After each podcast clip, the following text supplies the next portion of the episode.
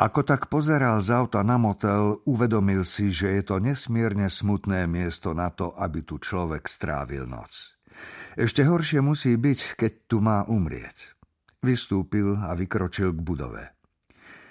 Miesto činu bolo ohradené žltou policajnou páskou, ktorú strážili uniformovaní policajti.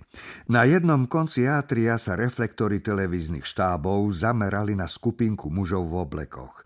Hovoril však len jeden z nich, ten s lesklou oholenou hlavou.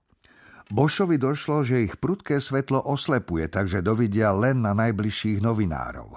Rýchlo sa legitimoval jednému z uniformovaných, podpísal sa do zoznam prítomných a podliezol natiahnutú pásku.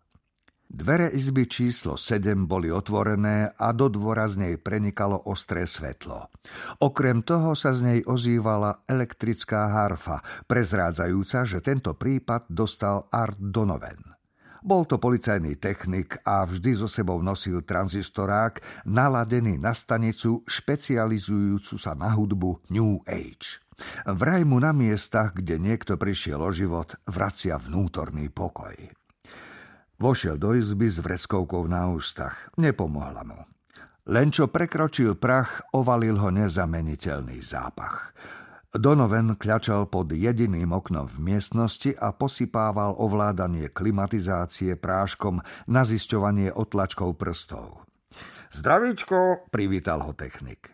Na ústach mal respirátor, ktorý ho mal chrániť pred smradom aj čiernym práškom.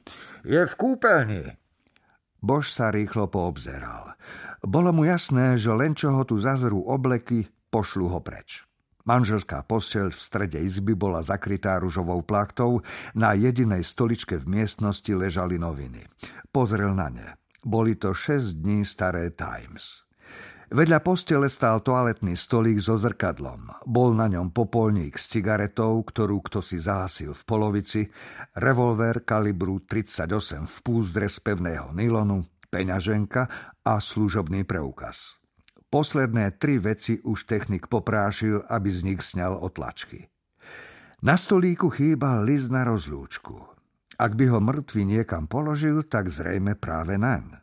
Hm, Nenechal po sebe list, povedal skôr pre seba, než pre Donovena. Nie, prikývol technik. Ani v kúpeľni nejaký nie je.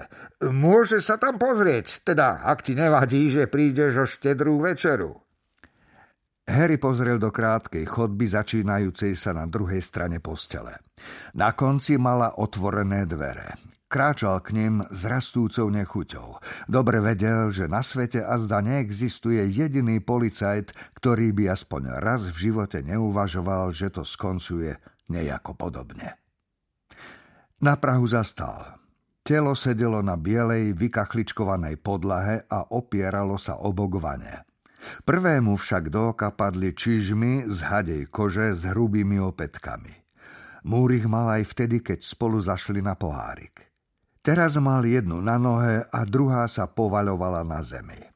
Na ošúchanej podrážke sa ešte stále dal rozoznať had štilizovaný do písmena S. Bosú nohu v ponožke niekto zabalil do plastového vrecúška na dôkazy.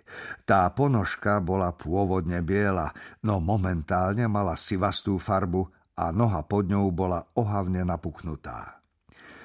Pri dverách ležala dvojhlavňová brokovnica kalibru 20 s rozštiepenou pažbou. Odletel z nej asi 12 cm dlhý úlomok, ktorý Donovan alebo jeden z detektívov zakrúškoval modrou pastelkou. Na triedenie faktov nebol čas. Namiesto toho sa Harry snažil dobre si vriť tú scénu do pamäti. Prešiel pohľadom po mŕtvole. Múr mal v čase smrti oblečené džínsy a tričko s dlhými rukávmi. Ruky mu voľne ležali pri tele. Pokožku mal ako zo sivého vosku, prsty spuchnuté a predlaktia navreté ako pepek námorník. Na pravej ruke bolo vidieť zdeformované tetovanie diabla zo svetožiarov.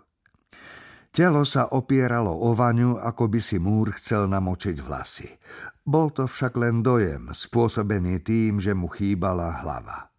Výstrel z dvojice hlavní ju rozprskol na modré kachličky za vaňou.